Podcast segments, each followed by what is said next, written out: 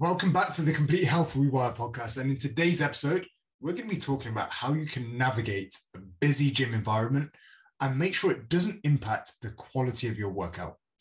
We're joined today by head coach Stacey, transformation coaches John and Chris, and our doctor of cardiovascular medicine and transformation coach, Dr. Jyoti Patel. Here's a quick snippet of what to expect in our podcast today, and then we'll get into the main body. I think confidence is everything. I mean, if your mind is constantly wondering, what are other people thinking about you? How much energy can you actually put into the workout itself? How much energy are you going to put into that set, into that rep? So I think it's really, really important to talk about gym confidence and certain tools that we can implement to make sure that we feel okay. So we're here today to talk about the four top tips if you're struggling with busy gyms at the moment. Obviously, it's been January. Everybody's back into that health and well-being mindset. We've noticed that the gyms are getting busier and busier. And it's time to actually talk strategies about how to adapt around it. So guys, we're here with experts today who have been in the industry a long time, have worked with a lot of clients around this particular obstacle.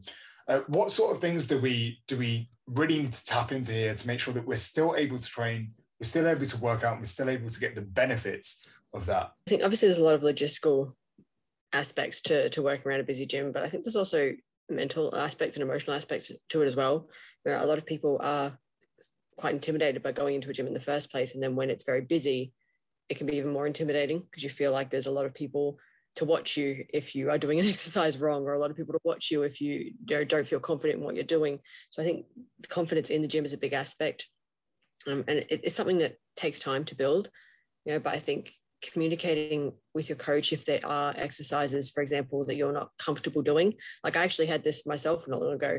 A coach to me was like, oh, I think this would be a good exercise for you to do. And it was sort of like a kickback using the leg press. And I was like, look, I could do it, but honestly, I would be embarrassed doing it. And I don't think I'd be confident. Like, even though I've gotten a lot more confident in the gym than I used to be years ago, I still was like, look, honestly, I'm going to feel awkward doing that. And he was like, well, it's better we don't then. And I think that's something is, don't be embarrassed to come to your coach and say that, because it's better to communicate that and then be given an exercise that you feel confident doing and can do and can build from, than to just be like, oh, I'll just leave it. I just won't do that one. So the communication aspect is huge.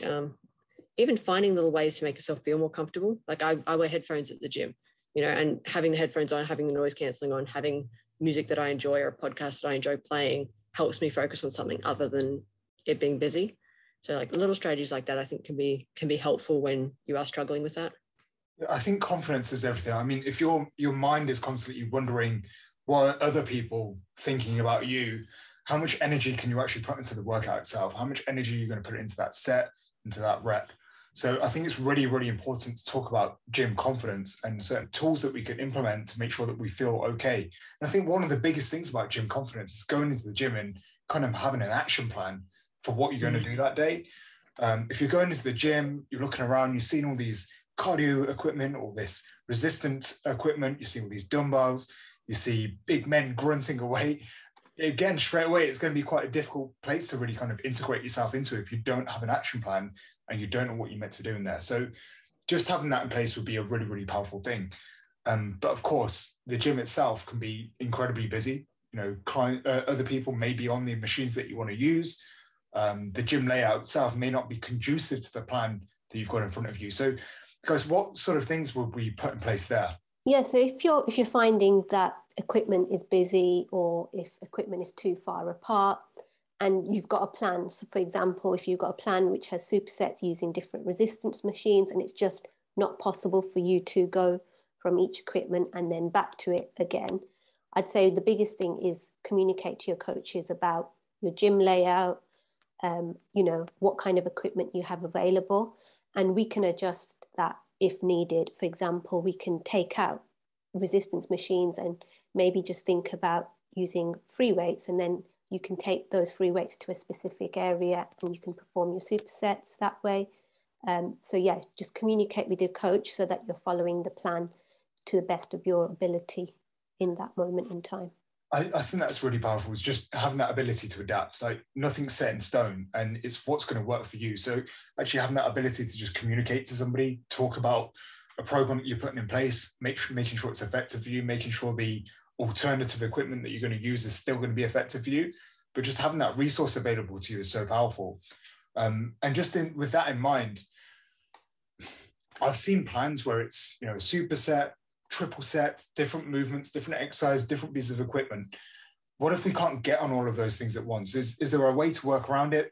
What if we're not able to jump onto a piece of equipment in the layout that it's on the plan? I think this kind of comes down to perfectionism, and we want things to be as perfect as possible, but we've got to be realistic, especially within the time that we're in at the moment with, you know, January and February is just going to be super, super busy.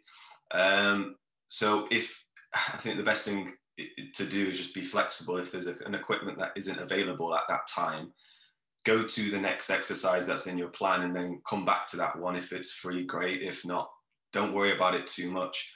Try and control what you can at that moment. But like I said, it's not going to last for long. The gym's been so busy for January, February.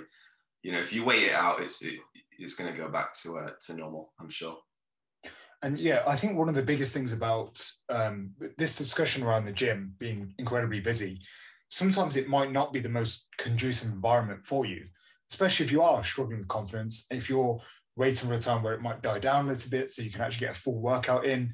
You're not constantly looking over your shoulder to see if somebody else is taking your equipment. So what in that case could we do? Could we provide potentially an alternative, a way to train?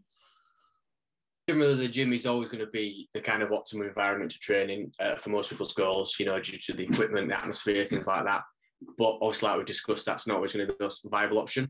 So when necessary, you know, having sort of a home workout as a backup plan could be super useful. If you know the gym's just going to be way too busy, either to get what you need to get done or for you to be there comfortably and confident in that situation, you know, having that fallback of training at home, at the end of the day, it's going to be more productive than not training at all, or kind of going to the gym and getting such a short and sort of uninspired session because you're struggling. Just stay at home, get that good session in, you've got it in the bank, and then next time you can get to the gym at a more suitable time, or you know it's going to be quieter, then you can crack on getting back on with that program. Absolutely, and I think that comes down to the fact that we don't ignore how we feel. I think that's really important. If we feel that it's going to be a big blocker, if we're feeling uncomfortable in the gym, if we're really struggling with that, let's just not ignore how we're feeling. Let's actually tap into that. Let's talk about it. Let's bring it to the table. Let's come up with an alternative action plan. And whatever it is, we've got to be in that spectrum where we're doing something that's going to move us towards our end goal and why we're here in the first place. So always feel free to communicate, talk about these things, share. Don't do that whole toxic positivity thing where you just repress how you're feeling. Let's actually tackle it head on. So guys, that was 4 incredible tips from 4 incredible experts in this field that are going to help you ensure you can get over these busy gyms in January and move towards your goals this year in 2022. If you enjoyed this podcast, all I need you to do is subscribe to it, leave a comment, rate it, and review it. If you share this podcast to a friend or family member, you'll be helping us in our mission to educate and inspire our community to positive change. If you're not 100% sure on where you stand with your health and wellbeing right now, it would be a great idea to book in for a clarity call with us. It's a no-obligation call that gives you incredible insights into your personal journey. It helps you understand why you are where you are and some logical steps that will allow you to move forwards. If you want to book in for that call, drop me a DM on Instagram @TheIndianBodyCoach. Reach out on LinkedIn, again, @TheIndianBodyCoach, or email me at juggy@CompleteHealthRewire.com, and I'll get back to you within 24 hours. Until next time, have a powerful week.